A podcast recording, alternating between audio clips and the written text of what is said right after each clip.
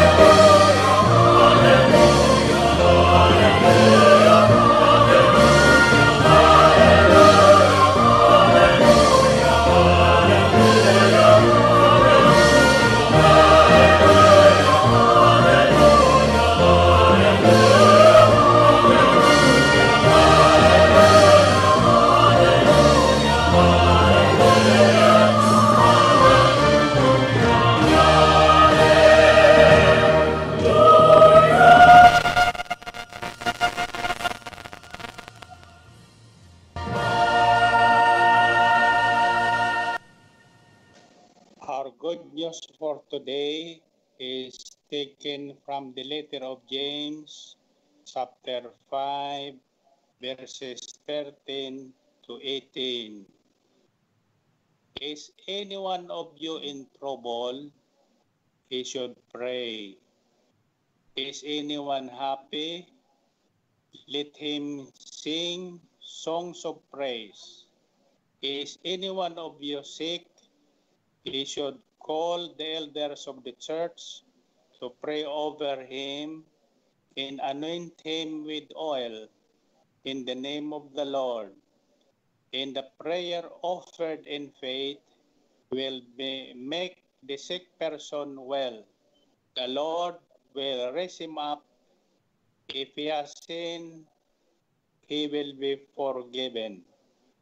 Therefore, confess your sins to each other and pray for each other so that you may be healed. The prayer of a righteous man is powerful and effective. Elijah was a man just like us. He prayed earnestly that it would not rain, and it did not rain on the land for three and a half years. Again he prayed, and the heavens gave rain, and the earth produced its crops. Purihin ang Panginoon. May tiisin ba ang sino man sa inyo? Manalangin siya.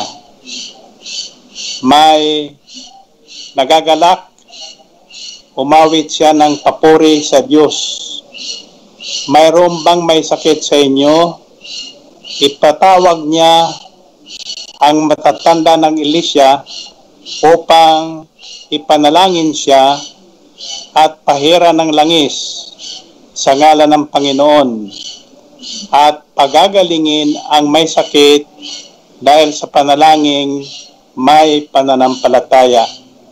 Ibabangon siya ng Panginoon at patapa, patatawarin kung siya ay nagkasala. Kaya nga, ipagtapat ninyo sa inyong kapwa ang inyong mga kasalanan at ipanalangin ang isa't isa upang kayo'y gumaling. Malaki ang nagagawa ng panalangin ng taong matwid. Si Elias ay taong tulad din natin. Manalangin, mataintim siyang nanalangin na wag umulan. At sa loob ng tatlong taon at kalahati, hindi nga umulan sa bayan ng Israel. Muli siyang nanalangin at bumagsak ang ulan at namunga ang mga halaman. Ito ang ating mabuting balita sa kapanahonan. To God be the glory. Oh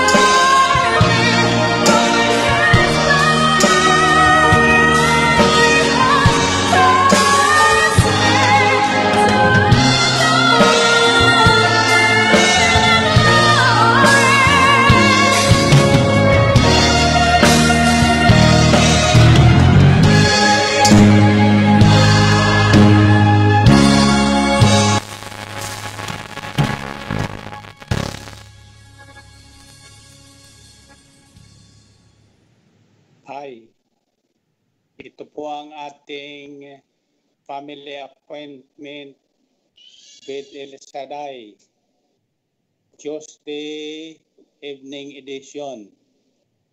Magandang hapon po sa inyong lahat. Umaga, gabi, hating gabi. Saan kayo naroroon sa bawat sulok ng daigdig. Huwag kayong matakot. Kasama natin ang Diyos. Ngayon, hapon, apat na salita ang patatandaan ko sa inyo.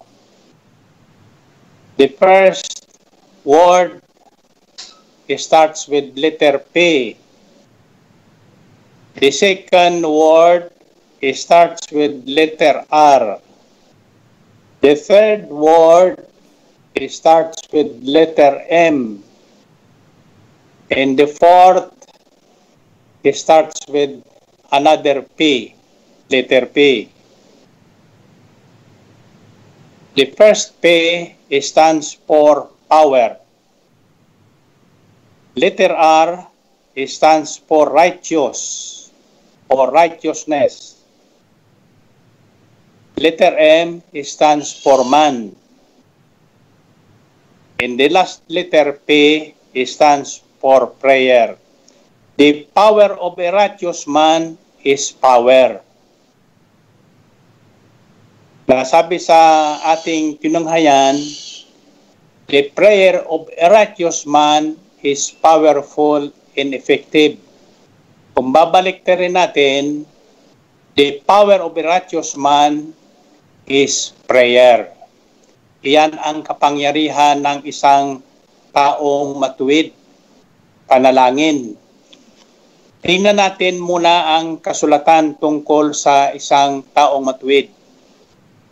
Psalm 34 verse 15 says, The eyes of the Lord are on the righteous, and His ears are open to their cry.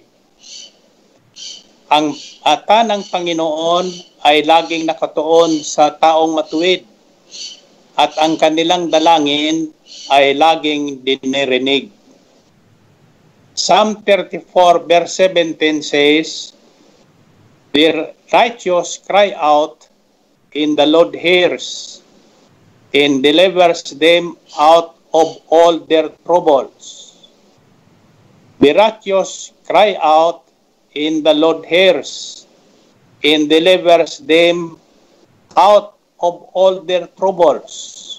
Na, narinig niyo?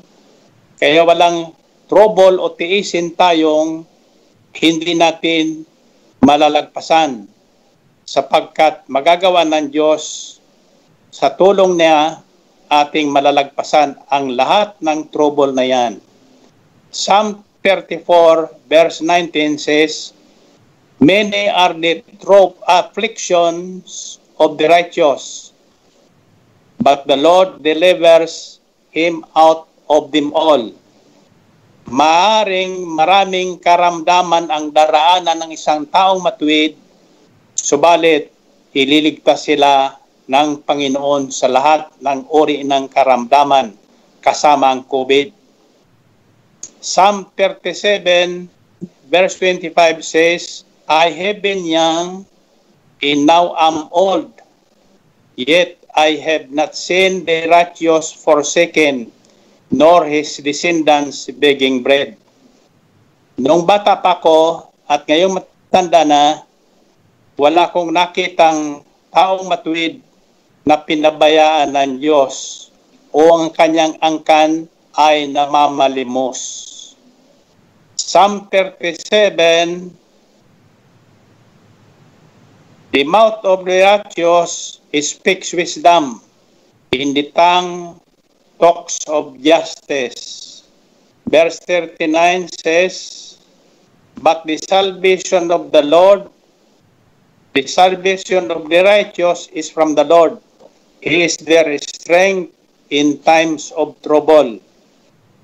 Ang lakas ng taong matuwid ay ang Panginoon sa panahon ng anumang kagipitan. Psalm 55 verse 22 says, Cast your burden on the Lord, and He shall sustain you. He shall never permit the righteous to be moved. Ipagkatiwala nyo ang inyong mga dalahin o bigat, pabigat sa buhay, mga karamdaman, o suliranin, tiisin sa Panginoon. At kayo ay kanyang tutulungan at hindi kayo mayayanig sa anumang bagay.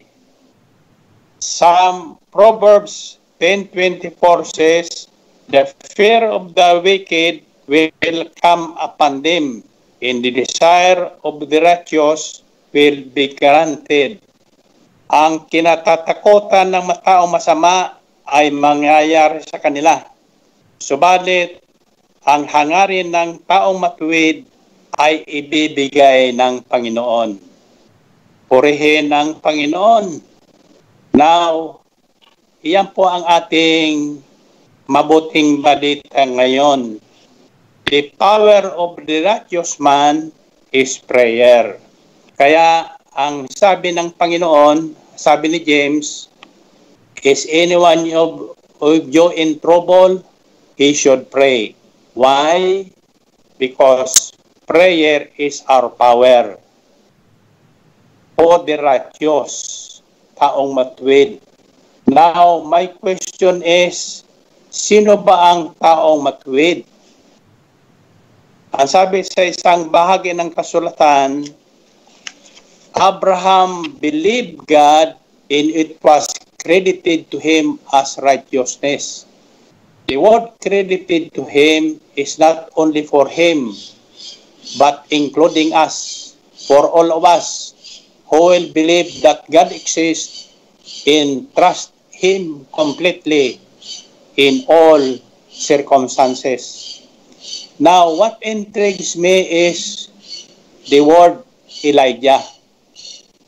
Elijah was a man just like us. Si Elias ay taong tulad din natin, ordinaryong tao. Kaya binalikan ko po ang kwento tungkol kay Elias. Doon natin masisilip ang tinatawag na taong matuwid. Ano ba ang gawain ng taong matuwid? Now, you will find the story of Elijah on 1 Kings chapter 17 and 18. Now Elijah, the Tishbite from Tishbe, is in Gilead. God said to him, He said to Ahab, As the Lord, the God of Israel lives, whom I serve, there will there be neither dew nor rain in the land for the next years, except at my command.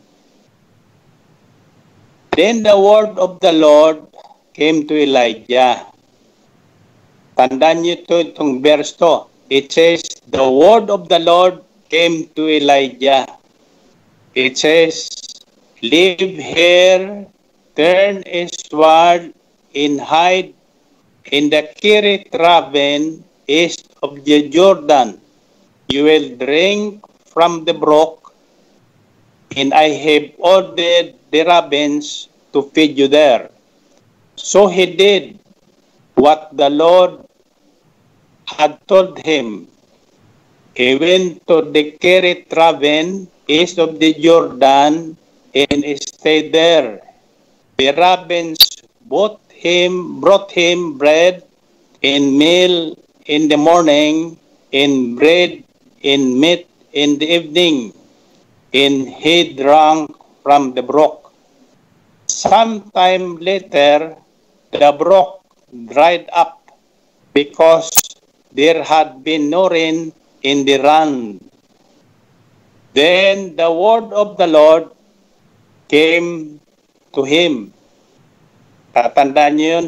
Then the word of the Lord came to him, came to Elijah, saying, Go at once to Sarifat of Sidon and stay there.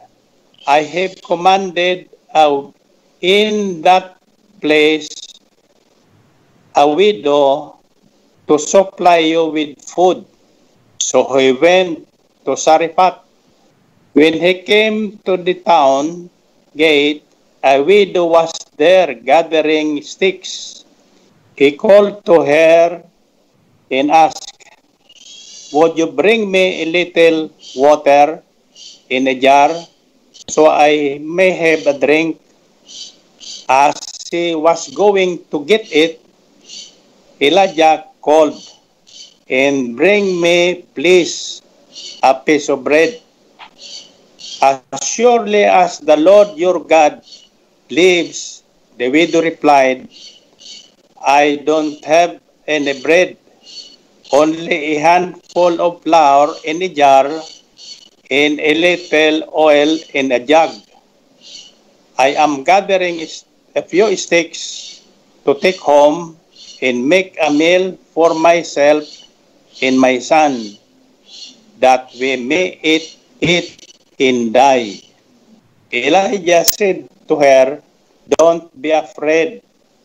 Go home and do as you have said. But first, make a small cake of bread for me from what you have and bring me and bring it to me. And then make something for yourself and your son. For this is what the Lord, the God of Israel, says. The jar of flour will not be used up, and the jug of oil will not run dry until the day the Lord gives rain on the land. She went away and did as Elijah told her. So there was food every day for Elijah and for the woman and her son. For the jar of flour was not used up, and the jug of oil did not run dry, in keeping with the word of the Lord spoken by Elijah. Purihin ng Panginoon. Ito po ang isang taong hindi kilala galing sa isang nayong o barangay na hindi rin kilala masyado sa Israel. Pero tinawag ng Diyos si Elias isang araw at tumugon naman. At ang utos ng Panginoon, umakyat ka sa palasyo ng Haring Ahab. Sabihin mo sa kanya, hindi papatak ang ulan hanggat hindi mo sinasabi. At si Elijah naman ay agad-agad pumasok sa palasyo ng hari. Ang tanong ko ay, yung hari bang yun, walang mga PSG security? Mayroon. Pero bakit hindi napuna si Elias? Bakit napasok sa trono ng palasyo ng hari ang taong ito? Sapagkat si Elias ay sumusunod lang sa Panginoon. Hindi nagtanong si Elias kung paano niya gagawin. Basta ginawa niya, ang sinabi ng Panginoon ang kanyang ginawa. So dalawang bagay, tatlong bagay ang ipinakita sa akin ng Panginoon sa buhay ni Elias na maaari nating tularan. Sabi sa sulatan, no one is righteous. Walang sino mang matuwid sapagkat lahat ay nagkasala. And by the way, naalala ko po ang unang kasalanan ng tao. Ano ba ang pinagbuhatan o naging ugat ng kasalanan ng tao ni Eva at ni Adan? Alam niyo ho, chismis. Chismis ang ugat po o ng mga kasalanan. Nakatigchismisan si Eva doon sa ahas. Ahas, isang ahas, kinausap ni Eva. Tinawag ang pansin ni Eva at nag-usap silang dalawa. Ang sabi ng ahas, totoo bang sinabi ng Diyos na hindi kayo pwedeng kumain ng anumang bunga ng kahoy dyan sa halamanan? Ang sabi naman ni Eva, hindi naman totoo yon. Totoong sinabi sa amin na makakain namin ang lahat na bungang kay- ng kahoy dyan maliban sa isang puno sa gitna ng halamanan. Bawal na bawal sa amin yun kainin. O hipuin man lang ang puno noon sapagkat kami ay mamamatay. Anong ginawa ng ahas? Sabi niya kay Eva, tingnan mo ang bunga ng punong yan. Hindi ba mainam kainin? Iyan ang advertisement ngayon. hinihikayat tayong kumain ng mga kung anong pagkain. Masarap. Ha? Nuot sa sarap. Yon. Pero pag kinain natin yon, ang karamihan yan bawal pala sa ating katawan. Kaya ang unang kasalanan, ang ugat noon ay chismis. Kaya iwasan natin ang chismis. Ang pakinggan natin yung sinabi ng Panginoon. Iyon ang ating pag-usapan lagi. Kung anong sinabi ng Diyos, iyon ang ating pakinggan at sundin at ibalita sa iba. Ito ang naging buhay ni Elias. So, walang kamalay-malaya ang taong ito nang tawagin ng Panginoon. Mahilig ang Diyos na tumawag ng mga hindi kilala. Tulad natin, di man tayo kilala ng taong bayan nung tayo tawagin. Subalit, na, na tayo manalig at manampalataya at tumugon sa kanyang panawagan, iyon ang tinatawag na righteousness credited. In other words, hindi man tayo karapat dapat maging taong matuwid, it was credited to us as righteousness yung ating pagtitiwala at pananalig sa Kanya. Pag sinabing credited, hindi natin pinaghirapan yon. Kagaya nyo, mayroon sa inyo mga tumanggap ng uh, paluwal ngayon sa gobyerno. Diba? Liman libo, walang libo, hindi nyo man yung pinaghirapan, pero binigay sa inyo. Iyan ang tinatawag na credited. Isinasali sa ating account na wala tayong malay. Malay nyo pagkatapos ng itong mensaheng ito, pumunta kayo sa bangko, magugulat na lang kayo. Mayroon kayong kayamanan na hindi nyo pinaghirapan. It was credited to you by God because of your faith and trust in Him. Yan ang buhay ni Elias. Pagkatapos nung kay Akatina ang uh, palasyo ni Haring Ahab, alam niyang, alam ng Panginoon na hahabulin ng magbardya si Elias. Kaya ang tinuro sa kanya, umalis ka rito, umakyat ka sa bundok, doon sa Kirit Raven, sa kabila ng Hor- Ilog Hordan. Doon ka muna tumira. Mag-quarantine ka muna doon. Iinom ka sa ilog ng tubig at ang pagkain mo naman ihatid sa iyo ng araw-araw ng mga uwak. May inutusan akong uwak na maghahatid sa iyo ng pagkain umaga, tanghali, hapon. At sinunod naman ni Elias. Walang tanong-tanong, bakit ako magtatago? Bakit ako mag-quarantine? Bakit ako mananatili sa bahay? Yan ang kalagayan natin ngayon sa bawat sulok ng daigdig. And we know that in all things, God works for the good of those who love Him. Alam natin sa lahat ng pangyayari, ang Diyos ay gumagawang kasama ang kanyang mga tinawag sa kanilang ikabubuti. Ito'y sa ikabubuti natin kung ating susundin. Now, tularan natin si Elias para tayo ay magkaroon ng kapangyarihan ang ating mga panalangin so that our prayers will become powerful and effective. Power of a righteous man is prayer. Iyan ang ating kapangyarihan, ang panalangin.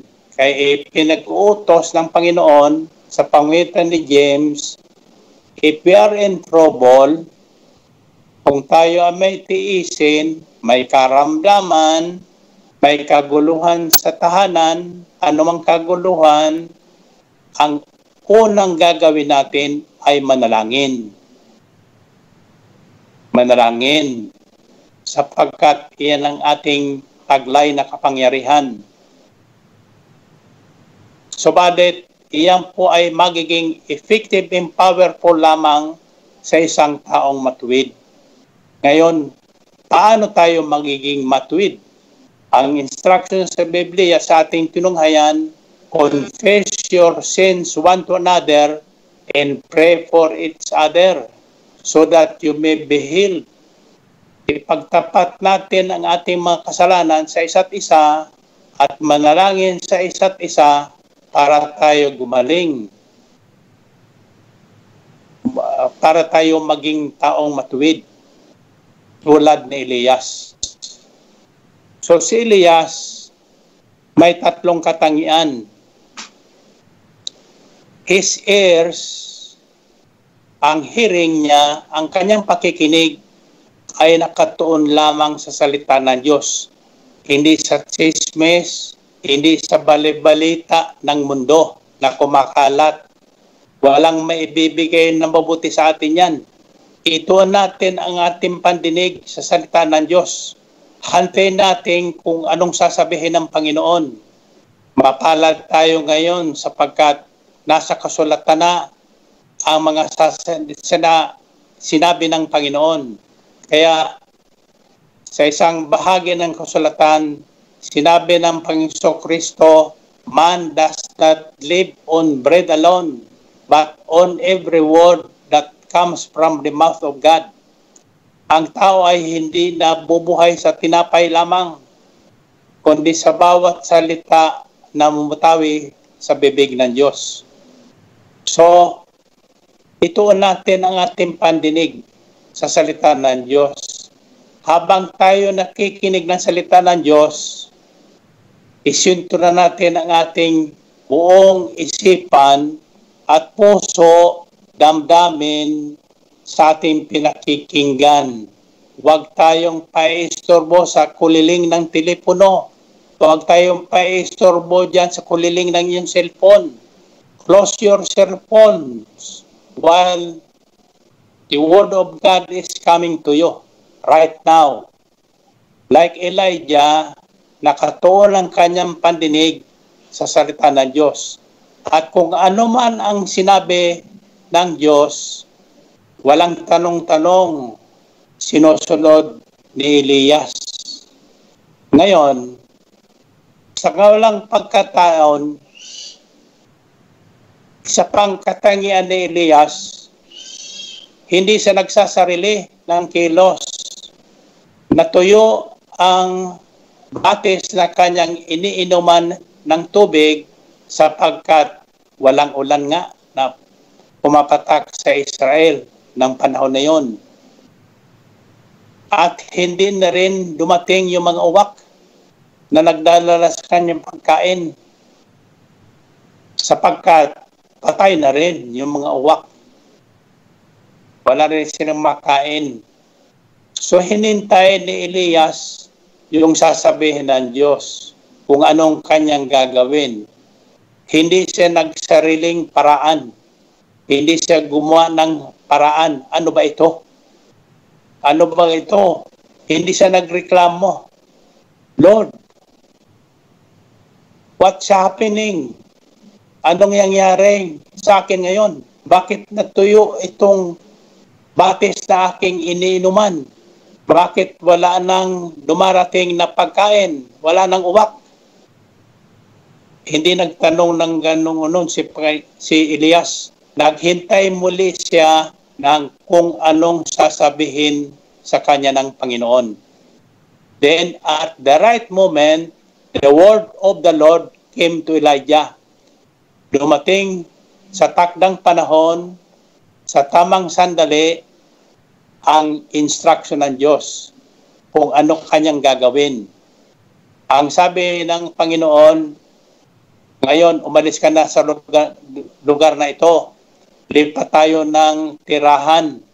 Pumunta ka sa Sidon, sa Saripat. May inutusan akong isang balo doon na magpapainom at magpapakain sa iyo. hanggat hindi po pumapatak ang ulan. And you know what Elijah did? He followed the instructions of God. Kung ano ang narinig niya, iyon ang kanyang sinunod. Pumunta siya, hindi man alam, kung anong mangyayari dun sa balo. Yung pangal, yung balo pa naman na abutan niya ay wala na rin. Isang luto na lang ang kanyang harina at isang patak na lang yung kanyang langis. Pero ang tanong ko ay, bakit agad-agad nakilala ni Elias yung balo? Yung babaeng namumulot ng panggatong, yun na pala ang balong binigyan ng instruksyon ng Panginoon. Bakit agad niyang hiningan ng tubig ang balo at hinginan ng tinapay ang balo? Bakit? Sapagkat yung pandinig ni Elias ay laging nasa Panginoon na sasasabihin ng Panginoon nakatuon. Noon, pag nangusap ang Panginoon, yung taong tinawag niya lang niya ang nakakarinig. Hindi naririnig ng ibang tao. Kaya ngayon, sa panahon na natin ngayon, kaya kayo nagkere, nag, nakikinig ngayon sapagkat tinawag kayo ng Panginoon sa isang mahalagang layunin para kayo ay hindi madala ng agos ng mundong ito, kundi ang Panginoon, ang plano ng Diyos ang manatili sa atin. So para tayo maging taong matuwid tulad ni Elias, una sa lahat, ang ating pandinig ay lagi nating ituon sa salita ng Diyos. Huwag sa, mag, sa mga chismis, usap-usapan o bali-balita sa ating paligid na nakakatakot. Kapag salita ng Diyos ang ating naririnig, napapanatag tayo. Kapag salita ng Diyos ang ating sinunod, mapapabuti tayo. At anong sinabi ng Balo sa bandang huli? Verse 24 says, on chapter 17, Then the woman said to Elijah, Now I know that you are a man of God. In the word of the Lord from your mouth is truth. Nang mamatay ang anak ng balo, nalangin, kinalong muli ni Elias at nanalangin siya sa Panginoon. Ang sabi niya, Lord, ibalik mo ang buhay ng batang ito at nabuhay ang patay na bata. Kaya ang sabi ng babae ng balo, Now I know that you are a man of God, in that the word of the Lord from your mouth is the truth. Ang isang tao matuwid, hindi sinungaling. Hindi nagsisinungaling. Hindi basta-basta nagsasalita. Sapagkat, sapagkat ayon sa kasulatan, ang taong matuwid, pagka nagsalita, is full of wisdom. Full of wisdom and power ang kanyang sinasabi. Tularan natin si Elias. Madali naman tuloy. Una, manalig tayong totoong may Diyos. God exists and He rewards those who earnestly seek Him and trust Him. Pagkatiwala natin sa Panginoon ang lahat ng ating kabalisahan upang tayo ay hindi madaig ng anumang pagsubok sa buhay natin ngayon. Iyan ang ating mabuting balita. No one is righteous. But remember this, God will credit to us righteousness once we believe on the Word of God. Tularan natin si Abraham nang tawagin siya ng Panginoon al sabalutan. Sunod agad siya nang pangakuan siya ng Panginoon na magkakaanak siya sa pamagitan ng kanya asawang si Sarah, bagamat baog at matanda na, nanalig pa rin siya. Kaya it was credited to him as righteousness. Hindi rin taong matuwid si Abraham dati nang tawagin siya, tulad natin. Ganon din si Elias. Hindi rin siya taong matuwid nang tawagin ng Panginoon. Subalit, tulad natin, tinawag tayo ng Diyos sa pamagitan ng himpilang ito ng DWXI upang tayo ay maging matuwid.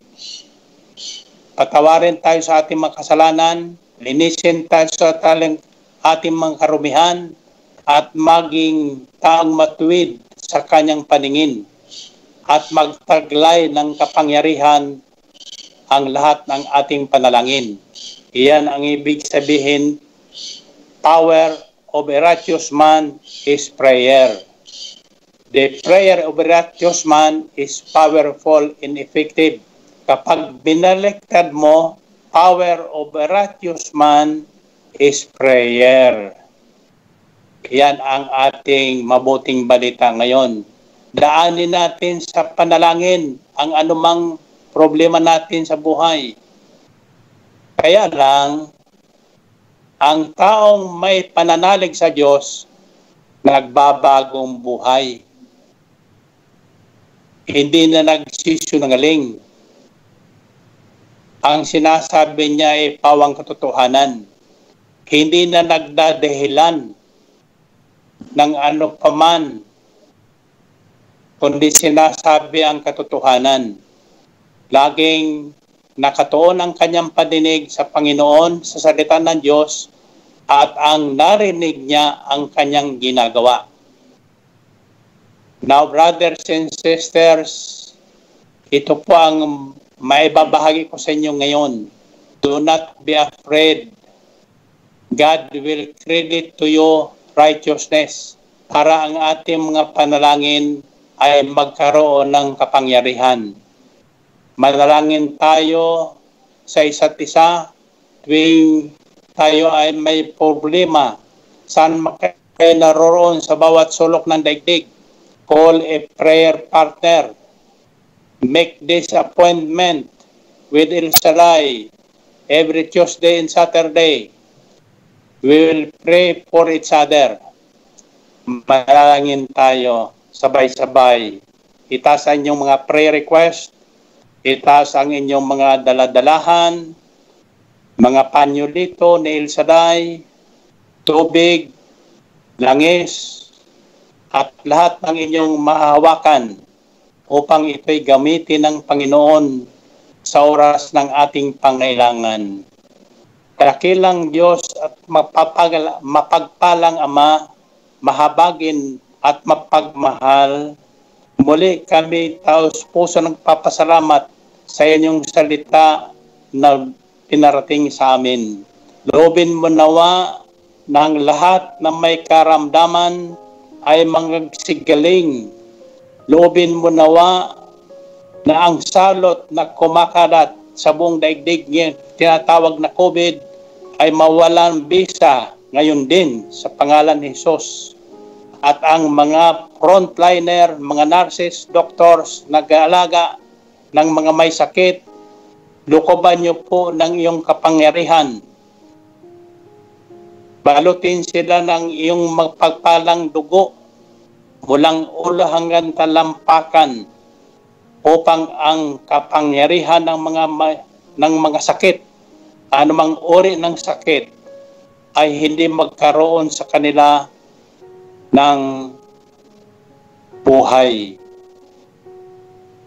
Nawa sa mga sandaling ito, ang kapangyarihan ng COVID ay tuluyan ng mapawi sa buong daigdig para ang mga taong nananalig at nanampalataya sa iyo ay makakilos na ng malaya upang muli kang sambahin, purihin ng sama-sama sa Espiritu at katotohanan.